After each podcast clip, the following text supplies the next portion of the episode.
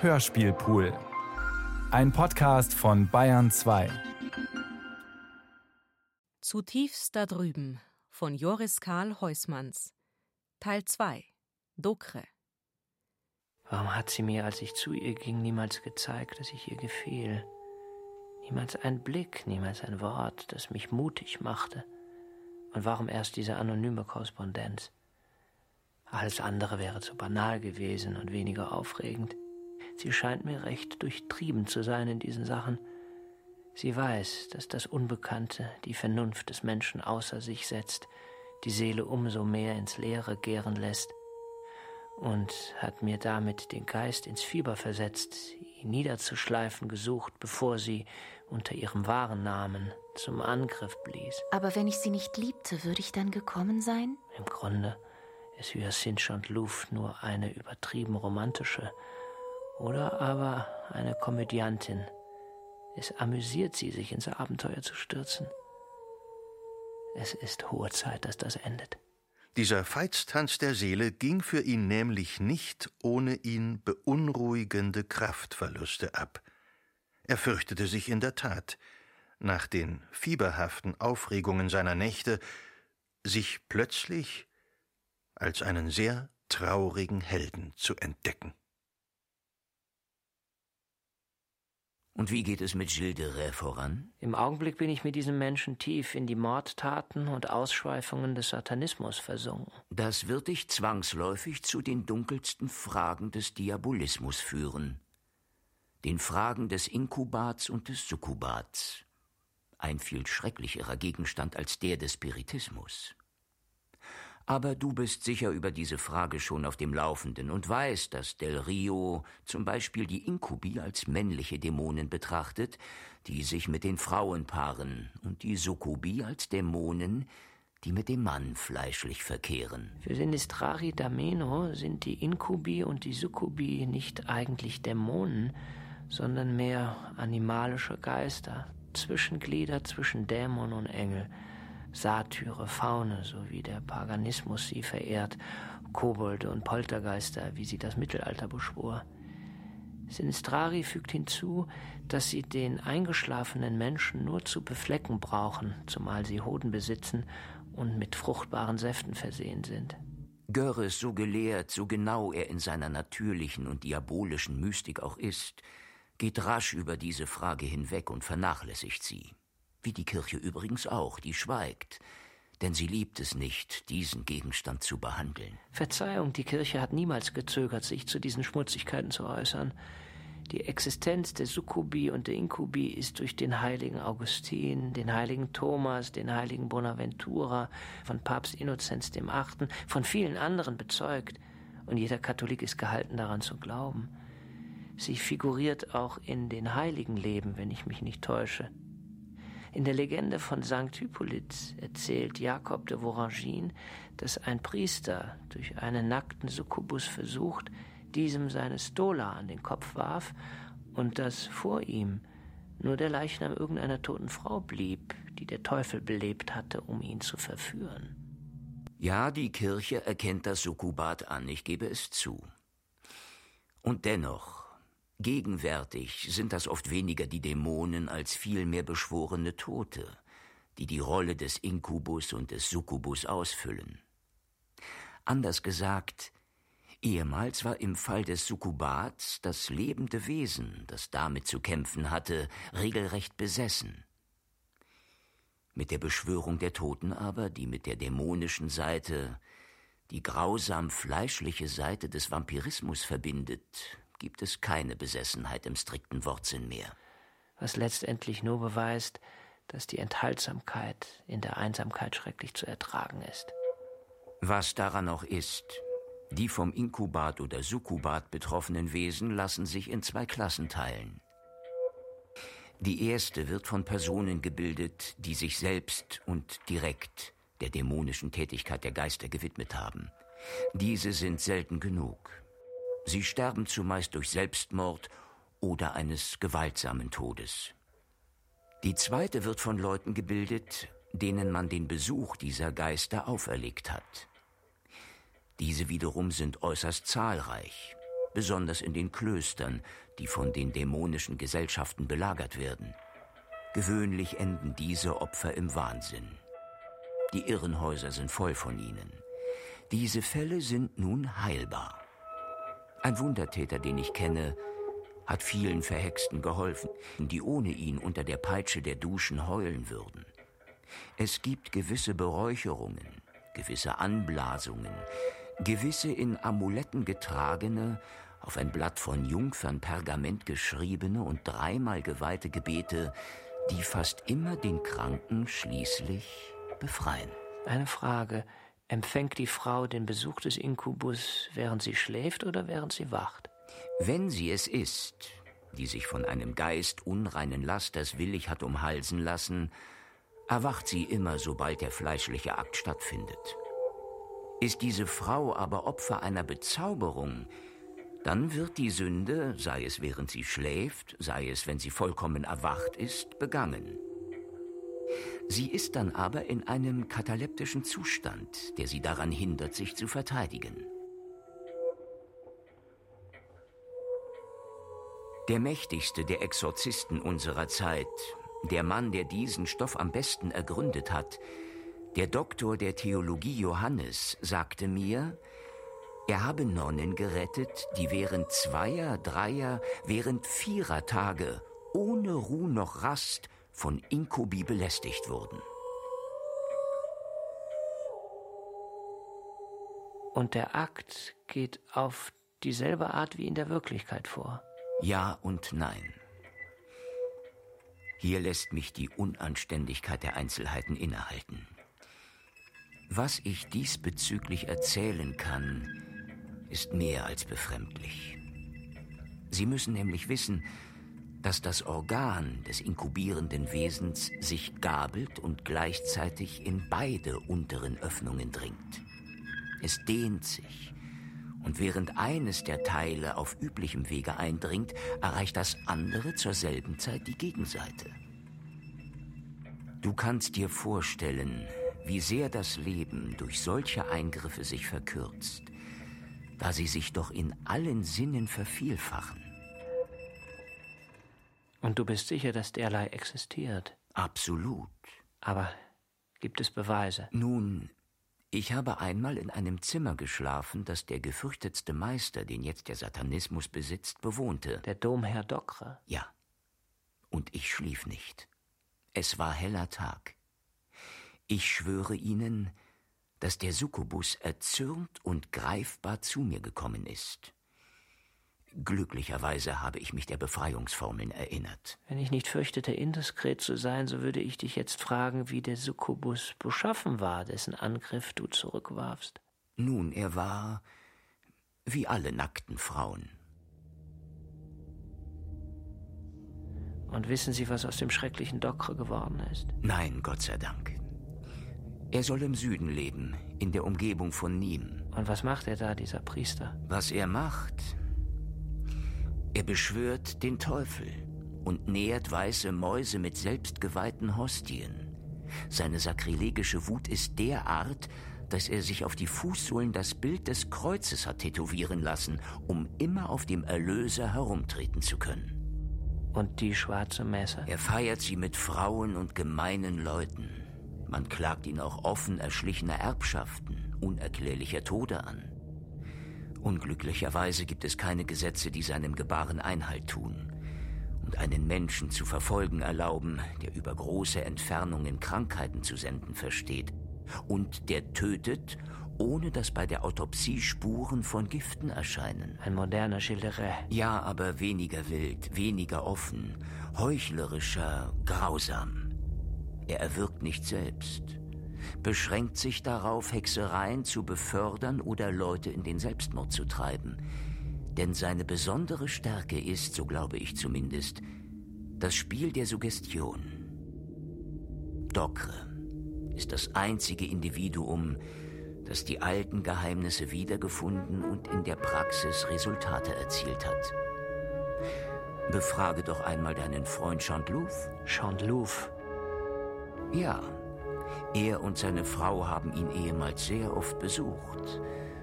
Aber ich hoffe für Sie, dass Sie seit langem allen Verkehr mit diesem Ungeheuer eingestellt haben. Dürtal hörte nicht mehr zu. Frau Chantelouf kannte den Domherrn Docre. Ah, war sie etwa eine satanische? Und er sah ihre so bizarren Augen, ihre Augen in schweren Wolken. Aber wenn ich sie nicht liebte, würde ich dann gekommen sein? Er vernahm diese Worte wieder und wieder, spürte die schmeichlerische Biegsamkeit der Stimme, sah ihre spöttische und sanfte Physiognomie. Ah, du träumst. Von Hysteroepilepsie befallene Frauen sehen übrigens auch am hellen Tag Phantome und lassen sich mit ihnen ein und schlafen des Nachts auch mit Visionen, die an die fluidischen Wesen des Inkubats erinnern. Die Materialisten haben sich Mühe gemacht, die Prozesse der Magie von ehemals durchzugehen. Sie haben in der Besessenheit der Ursulinerinnen von Loudun, der Nonnen von Poitiers, selbst in der Geschichte der Wunderhaften von Saint-Médard die Symptome der großen Hysterie wiedergefunden. Ihre verallgemeinerten Kontrakturen, ihre Muskelresolutionen, ihre Lethargien bis hin zu dem berühmten Kreisbogen. Und was sagt uns das? Dass alle Dämonopathischen hysterisch sind? Ist eine Frau besessen, weil sie hysterisch ist, oder ist sie hysterisch, weil sie besessen ist? Allein die Kirche kann das beantworten, die Wissenschaft nicht. Denn es ist Seele darin, Seele im Streit mit dem Körper, Seele, von der Narrheit der Nerven zerstört. Alles das, mein Alter, ist eine Sache, aus der man nicht recht klug wird. Das Geheimnis ist überall und die Vernunft stolpert in die Finsternis, sobald sie sich in Gang setzt.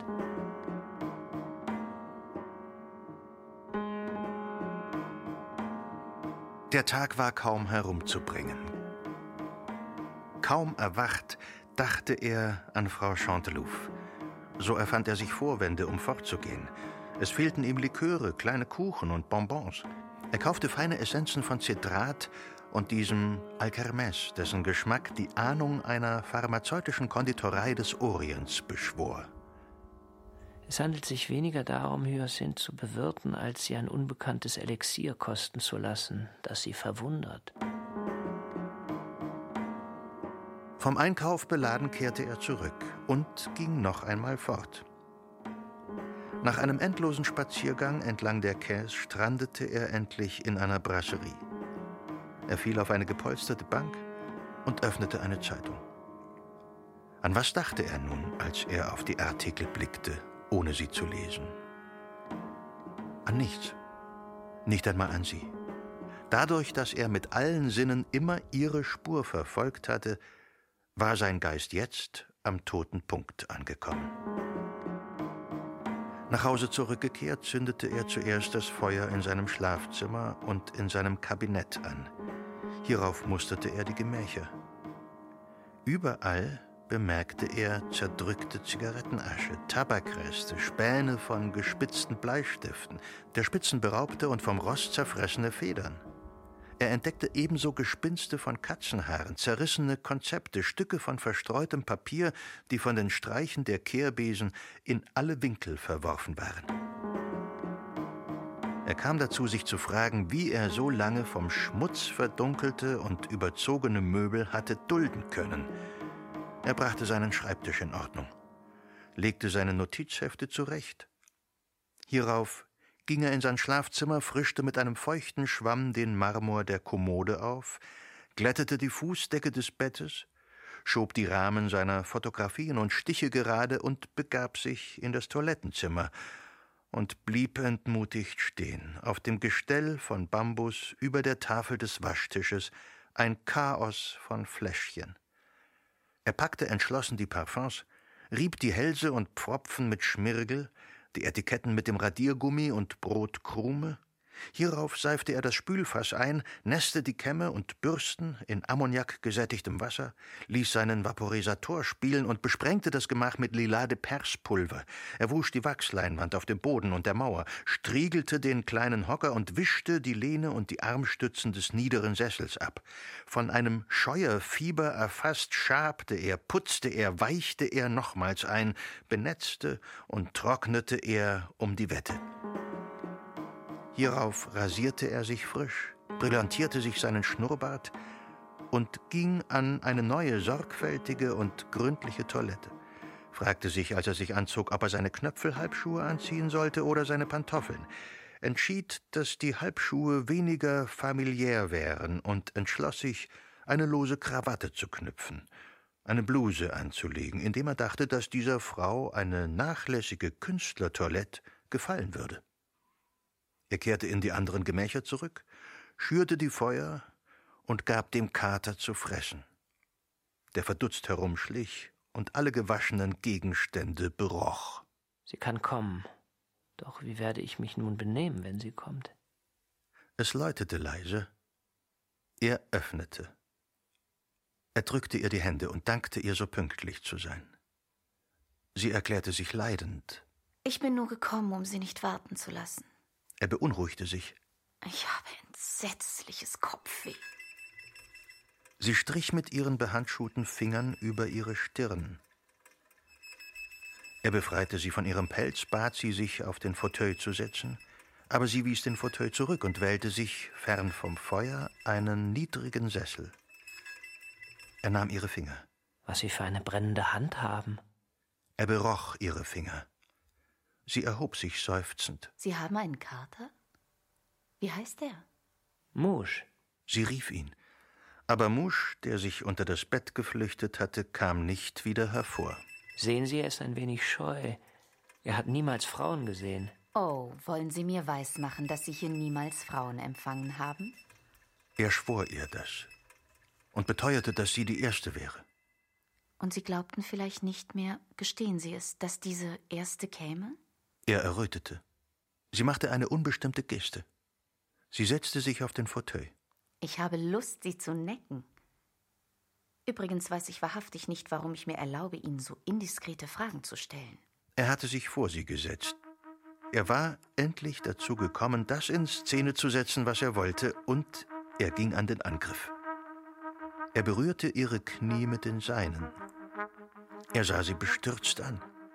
Ihre Augen waren traurig und trübe. Sie schien ihn nicht mehr zu sehen und ins Leere zu sprechen.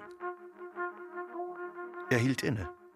In einem Gedankenblitz erblickte er diese eine Szene des Inkubats, von der er mit der Sermier gesprochen hatte.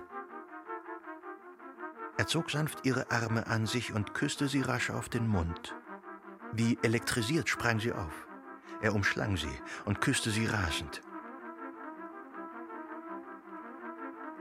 Sie bog hierauf mit sehr sanften Seufzern, eine Art Girren aus der Kehle, ihren Kopf zurück und presste sein Bein zwischen die ihrigen. Er fühlte ihre Hüften sich bewegen. Er begriff oder glaubte zu begreifen, sie wollte die Wollust einer Geizigen, eine Art einsamer Sünde. Er stieß sie zurück. Sie, bleich, beklemmt, die Augen geschlossen, die Hände nach vorwärts gestreckt, wie die eines Kindes, das sich ängstigt. Dürtals Zorn verschwand. Er stöhnte brünstig und überfiel sie wieder. Sie aber sträubte sich. Er hielt sie, ihren Körper gegen sich gedrückt und versuchte ihr das Kreuz zu beugen. Oh, ich flehe Sie an, lassen Sie mich gehen. Sie hatte einen so verzweifelten Ton, dass er sie losließ. Er fragte sich, ob er sie nicht brutal auf den Teppich werfen und vergewaltigen sollte. Ihre irren Augen aber erschreckten ihn. Sie keuchte. Sie faltete ihre Hände, um ihn fernzuhalten. Mein Herr, ich leide genug, schon Sie mich. Und sie sprach durcheinander von ihrem Mann, von ihrem Beichtvater, immer unzusammenhängender. Plötzlich schwieg sie. Sie schien ihn nicht zu hören. Ganz in der Ferne der Augensterne waren ihre Augen von schwachem Schimmern erhellt. Hierauf brachte sie sich wieder in Ordnung. Und ohne ein Wort zu sagen, verließ sie das Gemach. Er folgte ihr schweigend bis zum Eingang. Sie öffnete die Tür, drehte sich um, nahm ihn bei der Hand und streifte sie sehr sanft mit ihren Lippen. Sagen Sie, werden Sie morgen Abend zu mir kommen? Er blieb betäubt zurück. Gegen seine Voraussicht erwachte er am Morgen sehr ruhig, ungetrübt und fröhlich gestimmt. Diese Szene des vorigen Abends, die die Sinne hätte verschlimmern müssen, hatte eine vollständig gegenteilige Wirkung. Dürtal war wahrhaftig keiner von denen, welchen die Hindernisse anziehen. Wenn ihn Frau Chantelouve noch mehr auf die Spitze hätte bringen wollen, durch diese Verzögerungen hatte sie den falschen Weg eingeschlagen. Er wurde stumpf. Er fühlte sich schon am Morgen von diesen Mimiken gelangweilt, war dieser Erwartungen müde.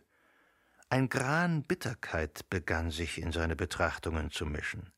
Er zürnte dieser Frau, mit ihm so herumgetrödelt zu haben, und er zürnte sich selbst, auf diese Art lächerlich geworden zu sein. Er frühstückte mit gutem Appetit, setzte sich an seinen Tisch und durchwühlte die zerstreuten Materialien seines Buches. Und Dürtal, von dieser Vision, die er sich erdachte, gepackt, schließt sein Notizheft. Er zuckt die Achseln. Und seine Seelenkämpfe wegen einer Frau, deren Sünde in Summe doch nur wie seine, eine bürgerliche, eine knauserige Sünde ist, erscheinen ihm sehr gering. Er stieg die Treppe des Hauses hinauf, welches Chantelouve bewohnte. Das war eine alte Treppe mit einem Eisengeländer, die sehr breit war und deren Stufen durch rote und von Holz eingefasste Platten gepflastert waren. Dieses alte Haus roch nach Grabwasser. Er läutete im ersten Stock. Eine Magd führte ihn durch einen langen Gang in einen Salon. Er konstatierte im Augenblick, dass sich seit seinem letzten Besuch nichts verändert hatte. Ein großes Feuer flackerte in dem Ofen. Frau Chantelouve trat ein, in einen Pudermantel von weißem Molton gehüllt, der nach Räucherwerk roch. Sie drückte Dürtal die Hand, setzte sich ihm gegenüber, und er erblickte unter dem Pudermantel Strümpfe von indigofarbener Seide in kleinen Glanzschuhen mit Gittern. Sie sprachen vom Wetter. Sie beklagte sich über die Beständigkeit des Winters, erklärte, dass sie trotz der wirksamsten Brennöfen immer zittere und wie erfroren blieb. Sie gab ihm ihre Hände zum Befühlen. In der Tat, sie waren kalt. Sie beunruhigte sich über seine Gesundheit und fand ihn bleich. Flüchtig machte er eine unbestimmte Geste des Unwillens. Ich muss nur zuvor meinem Mann Nachricht geben dass Sie da sind. Dürtal schwieg, indem er sich fragte, welche Rolle er in dieser Häuslichkeit spielte. Chantelouve kam mit seiner Frau zurück. Er hatte im Mund einen Federhalter. Er legte ihn auf den Tisch, und nachdem er Dürtal versichert hatte, dass er wieder bei bester Gesundheit sei, beklagte er sich über erdrückende Arbeiten. Auf die Frage Dürtals zur Natur dieser Arbeiten bekannte er eine ganze Reihe von Bänden über das Leben der Heiligen schreiben zu müssen. Dutzendware, anonym, von einem Haus in Tours für den Export bestellt. Dürtal betrachtete Chantelouve, während er sprach. Er war rund und klein. Seinen Bauch umschlang er kaum mit seinen beiden Armen. Er hatte rote Wangen, die Haare hinten lang, sehr pomadisiert und halb mondförmig entlang der Schläfen zurückgestrichen war vollständig rasiert und sah einem wohllebenden und frommen Notar ähnlich. Aber das lebhafte und spitzbübische Auge widerlegte diese joviale und gemachte Miene. Man erriet in diesem Blick einen intriganten und schlauen Geschäftsmann, der unter seinen honigsüßen Angriffen eines bösen Streiches fähig war. Ob Chantelouve ihn sich vom Hals zu schaffen wünschte, verriet dieser mit keiner Geste die Füße gekreuzt, die Hände in einer priesterlichen Geste, die eine über die andere gefaltet, schien er sich sehr für die Arbeiten Dürtals zu interessieren. Er kenne den Stoff und habe seinerzeit ein Buch über Gilles de Rais gelesen, von einem gewissen Abbé Bossard. Mein Freund, Sie haben Ihre Lampe abzudrehen vergessen, sie raucht. Obwohl die Tür verschlossen ist, fühle ich den Rauch bis hierher. Es schien, dass sie ihn dieser Art verabschiedete. Chantelouve erhob sich, entschuldigte sich mit einem unbestimmten Grinsen. Er sah Dürtal an und sagte dann etwas bemüht: Ich lasse Sie jetzt Ihren kleinen satanischen Austausch mit meiner Frau fortsetzen. Er sagte dies einfach und sanftmütig, aber eine Spitze von Ironie schaute durch. Er drückte Dürtals Hand, bat ihn, sich nicht so selten zu zeigen, und verließ, indem er die Schöße seines Schlafrockes über seinen Bauch schlug, den Ort des Geschehens. Sie folgte ihm mit den Augen, erhob sich dann ihrerseits und begab sich zur Tür, versicherte sich, dass sie geschlossen war, und kam hierauf zu Dürtal zurück, der am Kamin lehnte, nahm seinen Kopf zwischen die Hände, legte ihre Lippen auf seinen Mund. Er seufzte toll. Teufel, Sie schränken die Rolle eines Gatten in einem Haushalt seltsam ein. Ich weiß, dass diese Ideen keineswegs die der Welt sind, in der ich lebe, und sie scheinen auch nicht mehr die ihren zu sein. Sie sind übrigens während meiner ersten Ehe eine Ursache von Unglück und Verwirrung geworden. Aber ich habe einen eisernen Willen. Und ich verwunde die, welche mich lieben. Dazu hasse ich die Lüge. Auch habe ich, als ich nach einigen Jahren Häuslichkeit von einer Person eingenommen war, dies sehr freimütig meinem Mann gesagt und ihm meine Schuld gestanden. Dürfte ich es wagen, Sie zu fragen, wie er diese Vertraulichkeit aufnahm? Er hatte einen solchen Kummer, dass seine Haare in einer Nacht weiß wurden. Er konnte niemals das begehen, was er, meiner Meinung nach mit Unrecht, einen Verrat nannte. Und er tötete sich.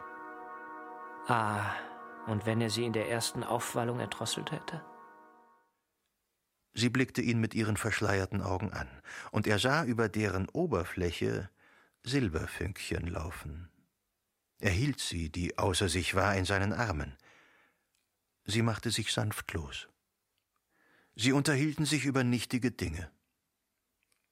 Dann fuhr sie sich plötzlich mit den Fingern über die Stirn. Er fing an zu lachen, da er dachte, dass die Gewissensbisse vielleicht die Würze waren, die die Appetitlosigkeit blasierter Leidenschaften rettet. Er sah auf seine Uhr, es ging gegen elf. Er erhob sich, um Abschied zu nehmen. Sie küsste ihn mütterlich auf die Stirn, ging dann aber doch mit ihren Lippen bis zu den seinen hinab, deren schmerzlichen Aufruhr sie schlürfte. Dann läutete sie und forderte ihr Mädchen auf, Dürtal zu leuchten.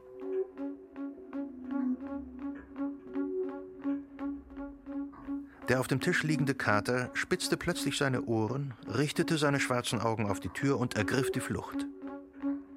Die Glocke schlug an, Dürtal ging öffnen. Ihr Kostüm gefiel ihm. Sie trug unter den Pelzen ein pflaumenfarbiges, so dunkles Kleid, dass es schwarz schien, ein Kleid von dickem und geschmeidigem Stoff, der ihre Konturen hervorhob, die Arme eng umschloss, ihre Taille einengte, den Vorsprung der Hüften hervortreten ließ und sich über das gewölbte Korsett spannte.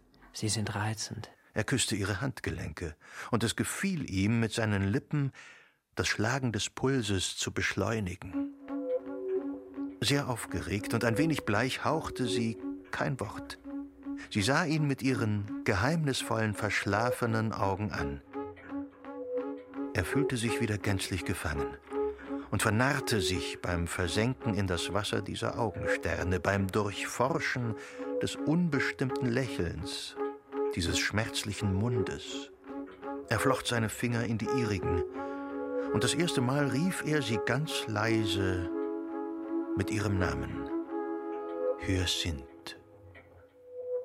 Sie hörte ihn an, die Brust in Aufruhr, die Hände im Fieber. Er fuhr fort, sie zu bestürmen. Ich bitte Sie darum, verzichten wir auf das. Die Sehnsucht allein ist gut. Oh, ich sehe klar, gehen Sie. Ich habe die ganze Länge des Weges an das gedacht. Ich habe ihn diesen Abend entsetzlich traurig verlassen. Wenn Sie wüssten, was ich fühle. Ich bin heute zur Kirche gegangen und ich habe Furcht gehabt. Ich habe mich versteckt, als ich meinen Beichtvater erblickt habe. Er versuchte sie durch eine Umarmung sanft begreifen zu lassen, dass sie sich diese Verlegenheiten sparen könne. Du wirst diesen Abend erzählen, was du willst, aber du wirst es mitmachen müssen diesen Abend. Er begriff, indem er die Taille umspann, die sich seinen Fingern widersetzte, dass sie sich absolut nicht vor dem Feuer im Salon preisgeben wollte. Er wich aus, um sie in das andere Zimmer gehen zu lassen. Und da er sah, dass sie allein zu bleiben wünschte, zog er den Vorhang zu, der anstatt einer Tür die Zimmer trennte. Er setzte sich von neuem an die Ecke des Kamins. Vielleicht hätte er das Bett besser aufdecken und ihr nicht diese Mühe überlassen sollen. Sie machte nicht den geringsten Lärm, ging wie in einem Totengemach auf den Fußspitzen und löschte die Kerzen aus, da sie ohne Zweifel nur mehr durch die rosigen Kohlengluten beleuchtet sein wollte. Er zuckte zusammen. Jetzt war sie nur mehr eine Frau, die sich wie eine andere bei einem Mann auskleidet. Jetzt, da sie sich preisgab, ersehnte er sie nicht mehr. Die Enttäuschung setzte ein, bevor er befriedigt war, und nicht erst danach, wie gewöhnlich. Frau Chanteloup war unter den Eiderdaunen vergraben, den Mund halb offen, die Augen geschlossen, aber er bemerkte, dass sie durch das blonde Gitter ihrer Wimpern blickte. Sie öffnete die Augen. Welche flammten, ganz groß.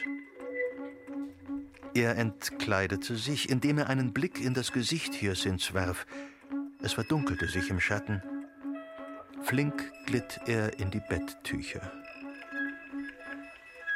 Er umarmte eine Tote. Einen so kalten Körper, dass auch er zu Eis erstarrte. Die Lippen des Weibes aber brannten. Betäubt durch diesen Körper, der sich um den seinen geschlungen hatte, sowohl geschmeidig wie eine Liane als auch fest war, konnte er sich weder rühren noch sprechen. Küsse überströmten ihn. Es gelang ihm, sich loszumachen. Mit seinem frei gewordenen Arm suchte er sie, plötzlich aber, während sie ihm den Mund blutig küsste, überkam ihn eine Nervenentspannung. Ich verabscheue sie. Und er hatte Lust zu antworten. Und ich dich. Er hätte in diesem Moment alles gegeben, wenn sie sich angekleidet hätte und fortgegangen wäre. Plötzlich aber wurde er wieder umschlungen und der Körper des Weibes presste sich von neuem an ihn. Dieses Mal bemächtigte er sich ihrer, und durch unfehlbare Liebkosungen brach er sie. Mit einer veränderten, mehr gutturalen, leiseren Stimme stieß sie gemeine Dinge hervor oder dumme Ausrufe, die ihn genierten, wie Mein Lieber, meine Seele. Nein, wahrhaftig, das ist zu viel aber war er auch aufgebracht, er nahm diesen Körper, der sich knackend wand. Er keuchte, den Kopf im Kissen, überrascht und erschrocken, da ihm die Lüste so überaus entkräftigend und entsetzlich schienen. Er glitt weg von dem Weib, sprang aus dem Bett und zündete die Kerzen an. Der Kater betrachtete sie wechselweise, und Dürtal bildete sich ein, einen unsäglichen Hohn in diesen schwarzen Augen zu fühlen. Gereizt verjagte er das Tier. Hyacinth rief ihn, sanft, nun wieder mit ihrer gewöhnlichen Stimme. Er näherte sich dem Bett, sie umarmte ihn närrisch. Der Fehltritt ist begangen. Werden Sie mich nun mehr lieben? Er hatte nicht den Mut zu antworten, denn seine Enttäuschung war vollkommen. Sie war ihm zuwider und es schauderte ihn. War das möglich? Eine Frau so ersehnt zu haben, um dann so zu enden? Er hatte sie in seinem Taumel erhöht, er hatte in ihren Augensternen geträumt, er hatte sich mit ihr begeistern wollen, höher als der tobende Wahnwitz der Sinne, aus der Welt in unerforschte und überirdische Freuden springen wollen. Doch das Sprungbrett war zerbrochen. Er bewahrte sich von dieser Szene ein hochgradiges Entsetzen vor dem Fleische, das die Seele im Zaum hält und sich einem versuchten Losreißen widersetzt. Zum ersten Mal vielleicht begriff er in der Erinnerung dieser Schändlichkeiten wohl den jetzt wüsten Sinn dieses Wortes, die Keuschheit. Und er genoss dessen alte und köstliche Weite haben wir uns gestern ausgiebigen Ausschweifungen hingegeben, mein Freund? Mit der entschlossensten Unehrlichkeit schüttelte Dürtal den Kopf. Ohne Hoffnung lieben ins Leere hinein. Das wäre es, wenn man nicht mit den Stürmen seines Schädels rechnen müsste. Die Keuschheit ohne fromme Absicht macht keinen Sinn. Es sei denn, die Sinne versagen den Dienst. Doch ist das dann eher eine körperliche Frage, die die Ärzte zu lösen haben. Im Ganzen zielt hier unten alles auf den Akt, den du verwirfst. Doch kann ich dir das wirklich glauben? Das Herz, das für den edlen Teil des Menschen gehalten wird, hat nicht ohne Grund dieselbe Form wie das Geschlecht. Das ist überaus symbolisch. Jede Liebe des Herzens nämlich endigt ausgerechnet bei dem Organ, das ihm so ähnlich sieht. Versucht die menschliche Einbildung, künstliche Wesen zu beleben, ahmt sie nicht selten die Bewegung der Geschöpfe nach, die sich fortpflanzen. Sieh nur die Maschinen, das Spiel der Kolben in den Zylindern. Da sind in Julien aus Gusseisen, Romeos aus Stahl am Werk. Die menschlichen Vorgänge unterscheiden sich keineswegs vom Gang und Gehen unserer Maschinen. Das ist ein Gesetz, das man zweifelsohne loben sollte, wenn man nicht gerade impotent oder heilig ist. Wenn du dennoch aus unerfasslichen Gründen mit einer zugeknöpften Hose zu leben wünschst, folge dem Rezept eines alten Okkultisten des 16. Jahrhunderts, des Neapolitaners Piperno. Dieser versichert, dass wer Eisenkraut zu sich nimmt, eine Woche nicht fähig sein wird, sich einer Frau zu nähern. Also kauf dir einen Topf davon, friss es, und wir werden sehen. Es gibt einen Mittelweg, niemals fleischlich mit der zu verkehren, die man liebt, und um Frieden zu haben, wenn man nicht anders kann, diejenigen zu besuchen, die man nicht liebt. Ekelgefühle ließen sich so unter Umständen verhüten. Nein. Man würde sich trotzdem einbilden, man werde mit der Frau, in die man vernarrt ist, fleischliche Lüste empfinden, die von denen, die man mit anderen genießt, vollständig verschieden sind, und alles würde schlecht enden. Die Frauen nämlich, denen man nicht gleichgültig ist, haben nicht genug liebreichen und diskreten Geist, um die Weisheit eines solchen Egoismus zu bewundern. Und um nichts anderes geht es hier. Er erwartete sie ohne Ungeduld, die Füße in seinen Pantoffeln. Frau Chantelouf läutete früher als gewöhnlich. Gestehen Sie es aufrichtig, mein Freund. Sie haben genug von mir. Aber er nahm sie bei den Händen, sie weigerte sich. Hierauf zog er sie an sich, küsste ihr die Haare und liebkoste sie. Sie senkte ihre verwirrten Sterne in seine Augen. Er entkleidete sich bei dem Feuer und wärmte sich, während sie sich niederlegte. Einmal im Bett umschloss sie ihn mit ihren anschmiegsamen, kalten Gliedern. Er antwortete nichts, da er begriff, dass sie keineswegs fortgehen wollte. Er vergrub den Kopf in ihrer Brust. Er spornte sie fürchterlich an, um sie zum Schweigen zu bringen, und verharrte dann, erschöpft, müde und glücklich, dass das zu Ende war. Als sie wieder nebeneinander lagen, umschlang sie ihn mit einem Arm und bohrte sich in seinen Mund. Er kümmerte sich nur wenig um ihre Zärtlichkeiten, blieb traurig und schwach. Hierauf bog sie sich umfing ihn und er stieß Seufzer aus. Er lag furchtbar mitgenommen da, zerschlagen, unfähig auch nur zwei Gedanken in seinem Gehirn zu vereinigen, welches ihm entblößt unter der Schädelhaut zu schlagen schien. Er sammelte sich jedoch wieder, richtete sich auf, um sie sich ankleiden zu lassen, und ging in sein Kabinett, wo er sich anzog. Sie hatte sich neben seinen Schreibtisch gesetzt und spielte mit seinem Federhalter. Sie schwieg. Sie zuckte mit den Achseln und nahm ein Katzenhaar weg, das sich an ihren Rock geheftet hatte. Er beobachtete sie.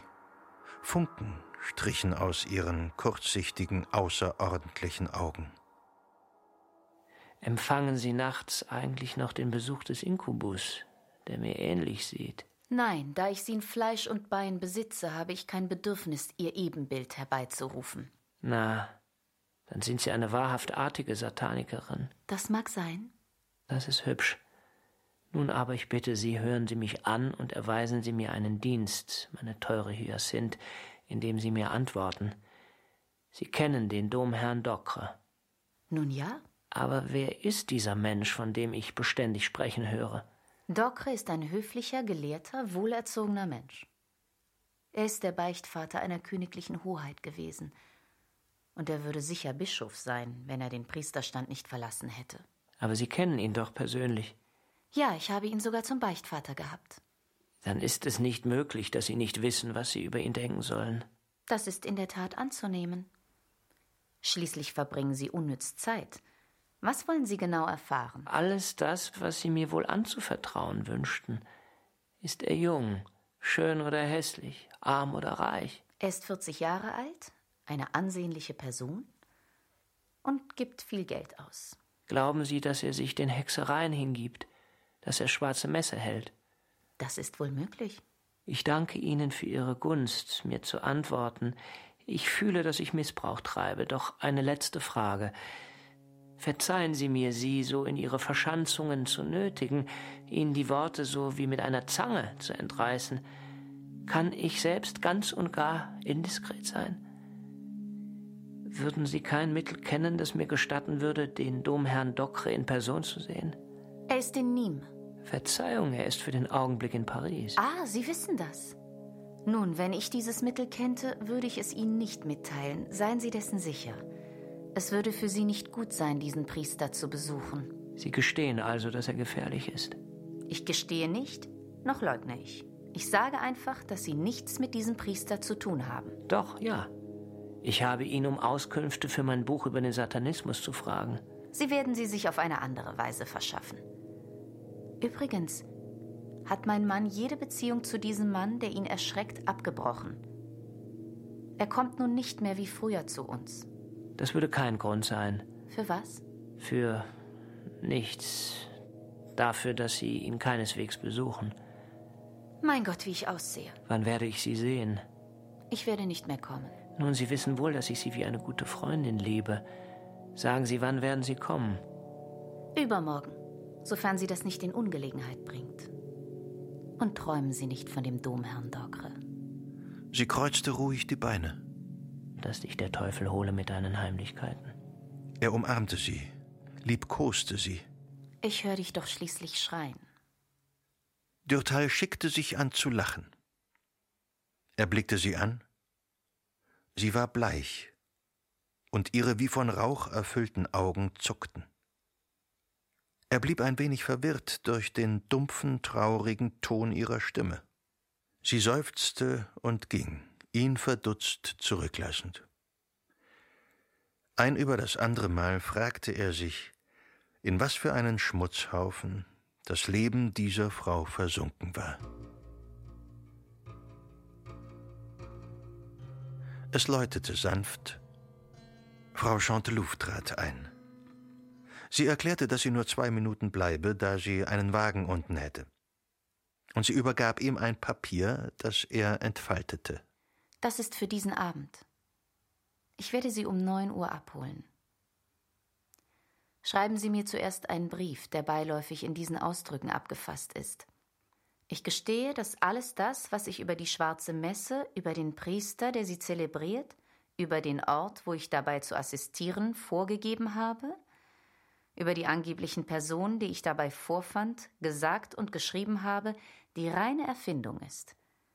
Ich versichere, dass ich alle diese Erzählungen erfunden habe, dass folglich alles das, was ich erzählt habe, falsch ist. Er misstraut mir wohl sehr, Ihr Domherr. Kein Wunder, Sie schreiben Bücher. Und wenn ich mich weigere? Dann werden Sie der schwarzen Messe nicht beiwohnen. Seine Neugierde war lebhafter als seine Abneigung. Er setzte das Schreiben auf. Und in welcher Gasse geht diese Zeremonie vor sich? In der Rue Olivier de Serre. In der Nähe Rue de Vaugirard. Ganz oben. Und da wohnt auch der Docre? Nein. Wir gehen in ein Privathaus, das einer seiner Freundinnen gehört. Überdies, wenn Sie so gütig sind, werden Sie zu einem anderen Augenblick auf Ihr Verhör zurückkommen, denn ich habe es eilig und verschwinde. Um neun, nicht wahr? Sind Sie bereit? Er hatte kaum noch Zeit, sie zu umarmen, da war sie schon fort. Endlich. Ich hatte schon Nachrichten über das Inkubat und die Behexung. Es blieb mir nur noch die schwarze Messe übrig zu erkennen, um über den Satanismus ganz auf dem Laufenden zu sein, so wie er in unseren Tagen zur Ausübung kommt.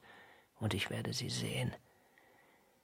Ich will wohl gehängt werden, wenn ich argwöhnte, dass Paris ähnliche Heimlichkeiten verbarg. Und wie die Sachen sich anziehen und verbinden. Ich musste mich mit Gilles de Rais und dem Diabolismus des Mittelalters beschäftigen, damit mir der heutige Diabolismus gezeigt würde. Desermier unterbrach Dürtals Reflexionen durch einen Zug an der Glocke. Eingenommen von der Idee der schwarzen Messe, konnte Dürtal nicht schweigen und gestand, dass er diesen Abend einer beiwohnen sollte, und angesichts der überraschten Miene von Desermier fügte er hinzu, dass er Stillschweigen versprochen hätte und für den Augenblick davon nicht mehr erzählen könne.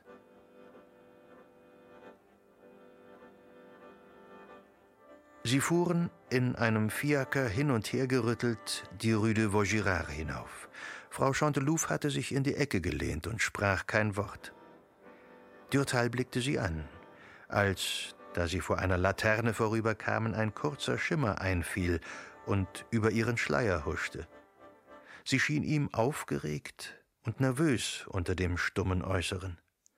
Er nahm sie bei der Hand, die sie nicht zurückzog, aber er fühlte sie eisig unter ihrem Handschuh, und ihre blonden Haare erschienen ihm an diesem Abend in Aufruhr, weniger fein als gewöhnlich.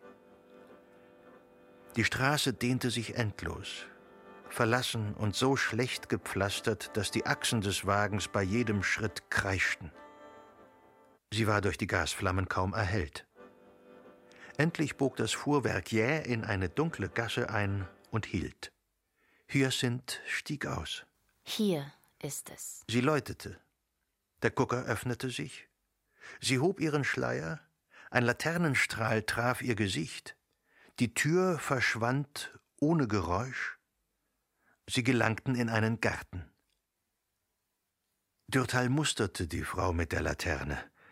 Er erblickte unter einer Kapuze graue gelockte Haare und ein zerrüttetes und altes Gesicht.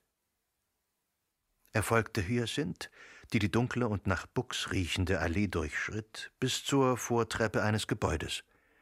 Sie war wie zu Hause, stieß die Tür auf und ließ ihre Absätze über die Steine klappern. Sie kamen in einen Hof und blieben vor einem alten Haus stehen. Sie läutete. Ein kleiner Mensch erschien, fragte nach dem Befinden. Sie schritt vorbei, indem sie ihn grüßte. Dürtal streifte ein stark animalisches Gesicht, klebrige Augen, von Schminke kreidige Wangen, bemalte Lippen. Und er dachte, dass er in ein Nest voll Sodomiten gefallen wäre. Sie zuckte mit den Achseln und öffnete eine Tür. Sie waren in einer Kapelle mit niedriger Decke, durchzogen mit von Pech besudelten Balken, mit Fenstern hinter großen Vorhängen versteckt und rissigen und farblosen Mauern. Dürtal wich gleich bei den ersten Schritten zurück. Von den Öffnungen des russischen Ofens schnaubten Winde, ein abscheulicher Geruch von Feuchtigkeit, Schimmel, frischem Rauch durch den beißenden Gestank einer Lauge von Harz und verbrannten Blättern verschlimmert, presste ihm die Gurgel zusammen. Er tappte im Finsteren vorwärts und durchforschte diese Kapelle, die Altarlampen in ihren Gehängen von vergoldeter Bronze und rosafarbenem Glas kaum erhellten. Hyacinth gab ihm ein Zeichen, sich zu setzen und ging zu einer Gruppe von Personen, die sich auf einem Divan in einer Ecke im Dunkel niedergelassen hatten. Unangenehm berührt davon, so beiseite gestellt zu werden, bemerkte Dürtal, dass es unter diesen Anwesenden sehr wenige Männer und viele Frauen gab. Vergeblich mühte er sich ab, ihre Züge zu unterscheiden. Ihre Unterhaltung schien ängstlich und schwer. Sapperlot, Satan macht keine Miene, seinen Getreuen Glück zu spenden. Ein rot gekleideter Chorknabe zündete eine Reihe von Kerzen an. Darauf erschien der Altar. Ein Altar einer gewöhnlichen Kirche, von einem Tabernakel überragt, über dem sich ein höhnisch schändlicher Christus emporstreckte. Man hatte ihm das Haupt aufgerichtet, den Hals verlängert, und auf die Wangen gemalte Falten verwandelten sein schmerzvolles Antlitz in eine durch gemeines Lachen entstellte Grimasse. Er war nackt, und anstelle des Leintuchs, das sonst seine Hüften bedeckte, schoss aus einem Büschel von Haaren der unreine Teil des Mannes in Erregung auf. Vor dem Tabernakel war ein Kelch, mit einer Patene bedeckt, aufgestellt. Der Chorknabe glättete mit seinen Händen das Altartuch, wiegte sich in den Hüften, erhob sich auf einem Fuß, wie um davon zu fliegen, und spielte den Cherubim unter dem Vorwand, die schwarzen Kerzen zu erreichen, deren stechender und pechiger Geruch jetzt zu den erstickenden Verpestungen dieses Gemachs dazukam. Hierauf zeigte sich ein anderer, noch abscheulicherer Chorknabe, abgemergelt, hohl vom Husten, durch rote und weiße Fettschminke nachgebessert, hinkte er leicht, indem er vor sich hersang. Er näherte sich drei Füßen, die den Altar flankierten, er schaufelte die in der Asche glühende Kohlenglut um und warf Stücke von Harz und Blättern darüber. Ich, ich ersticke. Der Geruch dieser Räucherpfannen ist unerträglich. Sie werden sich in einigen Sekunden daran gewöhnen. Aber was verbrennen Sie da, dass das so stinkt? Raute, Blätter von Bilsenkraut und dem Stechapfel, von trockenen Solanen und der Myrrhe. Das sind die dem Teufel, unserem Herrn, angenehmen Düfte. Sie sagte das mit der gutturalen Stimme, die sie zu gewissen Augenblicken im Bett hatte. Er musterte sie. Sie war bleich. Der Mund war zusammengepresst. Die feuchten Augen zuckten.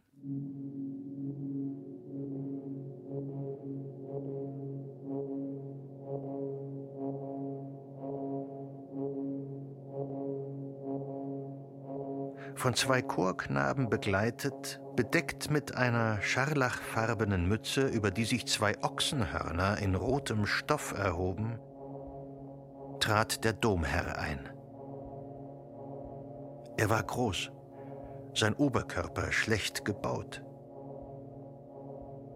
Die freie Stirn setzte sich ohne Krümmung in einer geraden Nase fort. Die Lippen, die Wangen, waren borstig von diesen harten und starken Haaren, die die alten Priester besitzen, die sich lange Zeit rasiert haben. Die Züge waren verwittert und grob, die Augen apfelkernförmig, klein, schwarz, gegen die Nase zugepresst, phosphoreszierten. Alles zusammengenommen war seine Physiognomie böse und unruhig, aber energisch. Er neigte sich feierlich vor dem Altar, bestieg die Stufen und begann die Messe.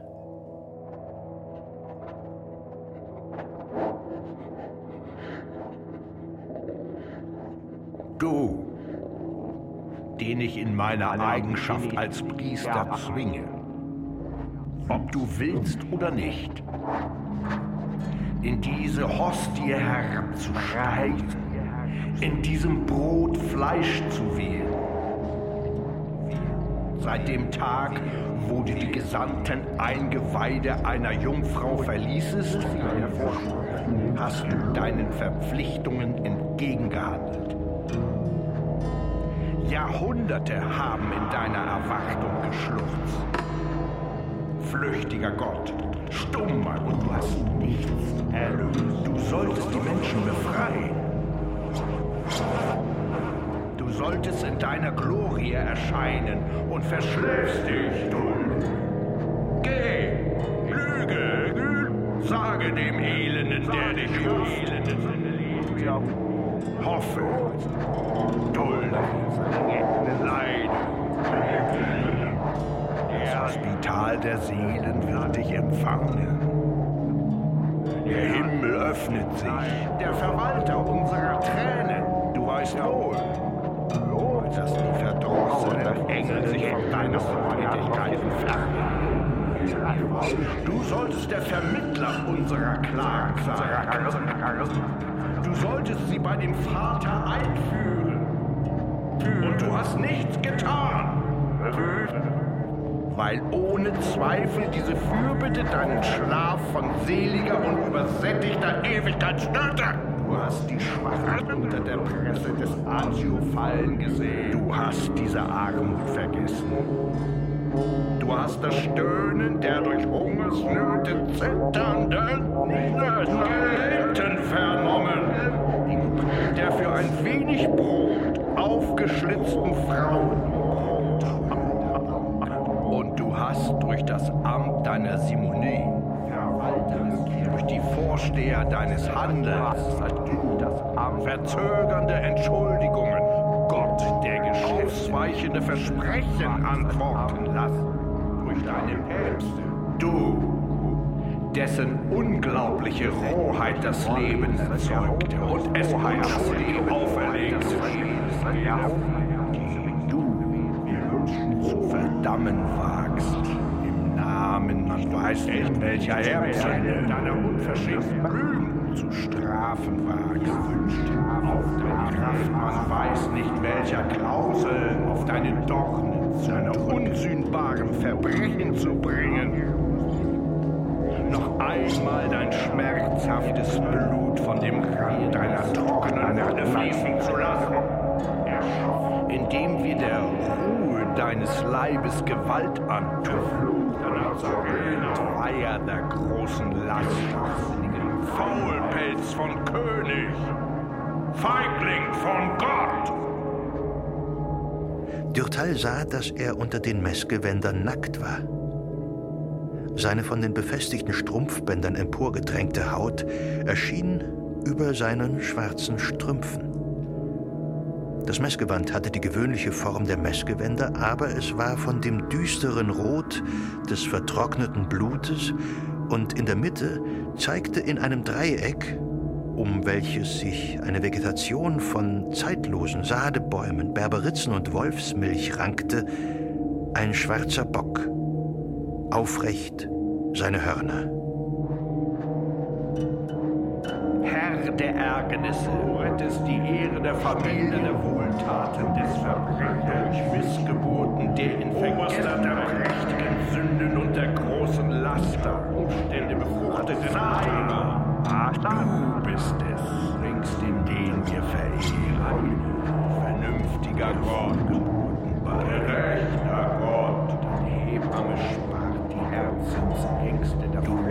Lehnsherr der Verächtlichkeiten oder Geburtsstern, Abrechner der Erniedrigungen, Verzinser alten Hasses. Du gibst ihm die Idee, du allein befruchtest das Gehirn des Menschen. Das die Ungerechtigkeit zugrunde richtet, ihn zu Totschlägen an. Hoffnung der Mannbar stimmst die Mut, Angst der tauben Mutterschaft, Tochter zum Verkauf.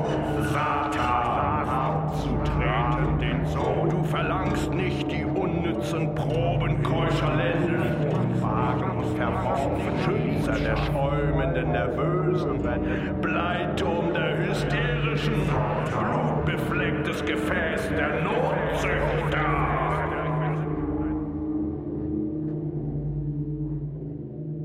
Dürtal hörte diesen Schwall von Gotteslästerungen und Verhöhnungen. Die Frechheit dieses Priesters verblüffte ihn. Ein Schweigen folgte diesem Geschrei. Die Kapelle dampfte in dem dichten Nebel der Rauchfässer. Die bisher schweigsamen Frauen wurden erregt, als der Domherr, der den Altar wieder bestiegen hatte, sich gegen sie wandte und sie mit einer großen Geste der linken Hand segnete. Plötzlich schüttelten die Chorknaben Schellen. Das war wie ein Signal. Niedergefallene Frauen wälzten sich auf den Teppichen. Die eine schien durch eine Feder bewegt. Sie warf sich auf den Bauch und strampelte mit den Füßen in der Luft. Eine andere, plötzlich von einem abscheulichen Schielen befallen, gluckste. Eine andere aufgedunsen, bleifarben, die Pupillen erweitert, verdrehte sich den Kopf auf den Schultern, richtete ihn mit einem ungestümen Schnellen wieder auf und hackte sich röchelnd mit ihren Nägeln in die Kehle. Noch eine andere, auf den Lenden ausgestreckt, löste ihre Röcke, zeigte einen nackten, aufgeblähten, ungeheueren Bauch, hierauf drehte sie sich unter grässlichen Grimassen und streckte, ohne sie zurückziehen zu können, eine weiße, zerrissene Zunge aus einem blutigen, von roten Zähnen zernagten Mund.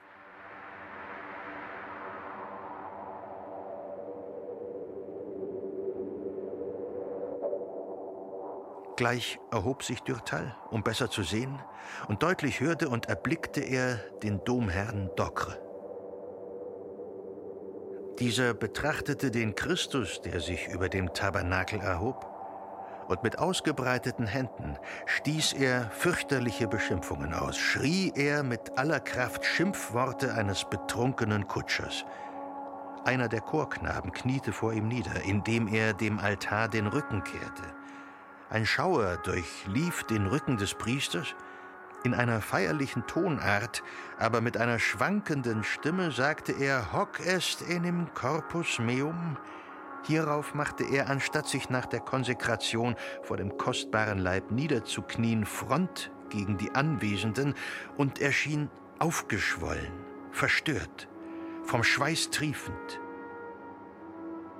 Er schwankte zwischen den beiden Chorknaben, die, indem sie sein Messgewand hoben, seinen nackten Bauch zeigten und fassten, während die Hostie, die er vor sich hertrug, verletzt und besudelt auf die Stufen sprang.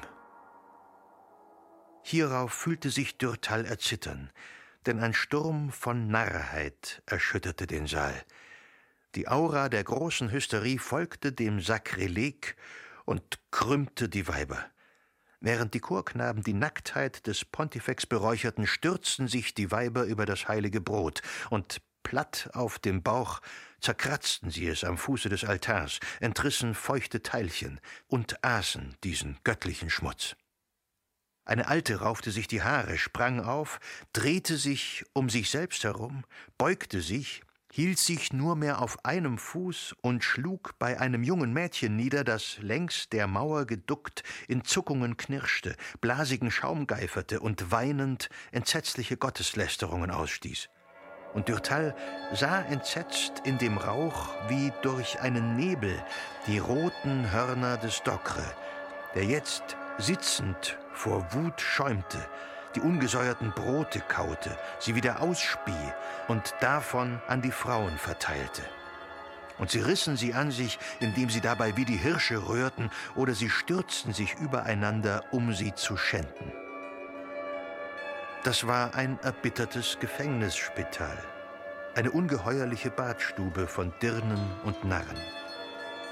Während dann die Chorknaben sich mit den Männern verbanden und die Hausherrin mit geschürztem Rock auf den Altar stieg, mit einer Hand den Leib des Christus packte und mit der anderen den Kelch zwischen seine nackten Beine hielt, krümmte sich plötzlich im Hintergrunde der Kapelle ein Mädchen im Schatten vorwärts und heulte schauerlich wie eine Hündin.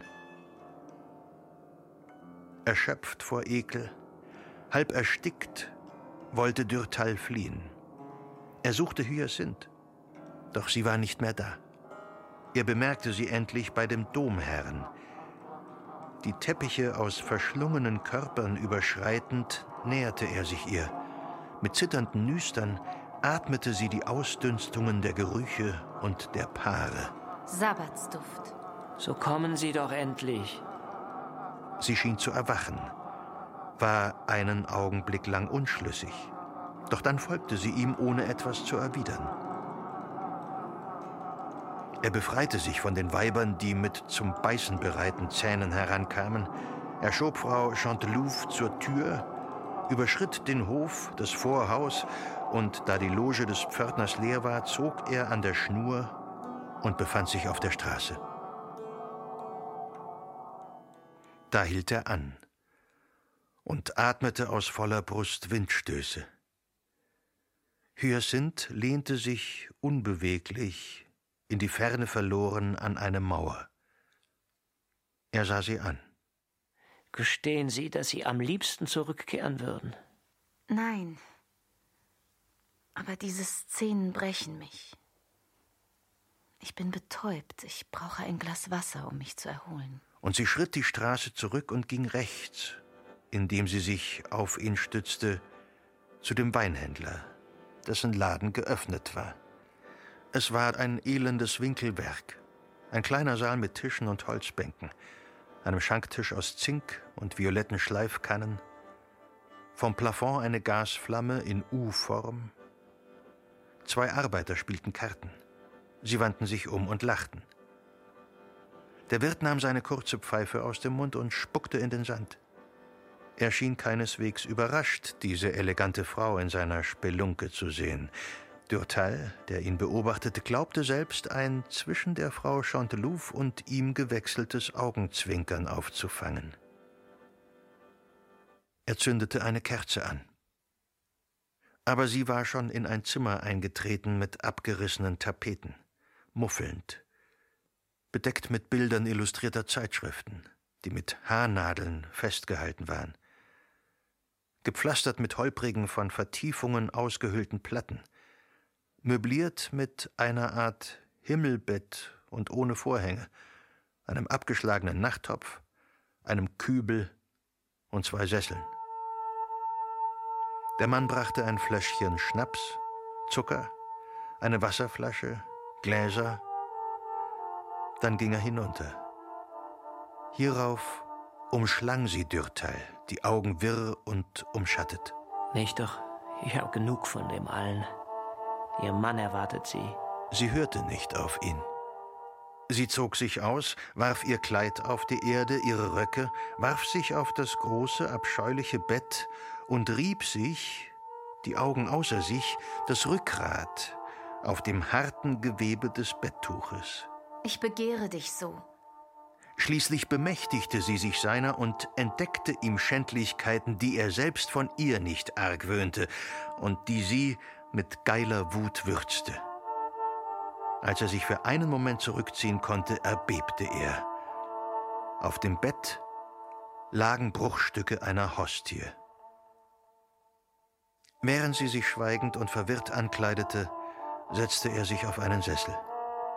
Der Gestank dieses Zimmers machte ihn ohnmächtig. Dazu betrübte ihn dieser Gottesfrevel, an dem er, ohne es zu wollen, teilgenommen hatte. Nein, entschieden. Ich habe mich zu viel im Schmutz gewälzt. Das muss ein Ende haben. Die Gelegenheit ist günstig, um mit dieser Kreatur zu brechen. Unten in der Schenke musste er sich noch dem Grinsen der Arbeiter unterziehen. Er zahlte, ohne sein Rückgeld abzuwarten. Als sie die Rue de Vaugirard erreichten, rief er einen Wagen. Sie fuhren, ohne sich anzublicken, in ihre Gedanken verloren. Auf bald? Nein. Welche Brücke könnte es zwischen uns noch geben? Nein, Sie wollen alles und ich will nichts. Besser ist es also zu brechen und dann, nach diesem, diesem Abend, nein. Begreifen Sie doch, begreifen Sie doch, bitte. Nein. Er gab dem Kutscher seine Adresse und vergrub sich in der Tiefe des Wagens.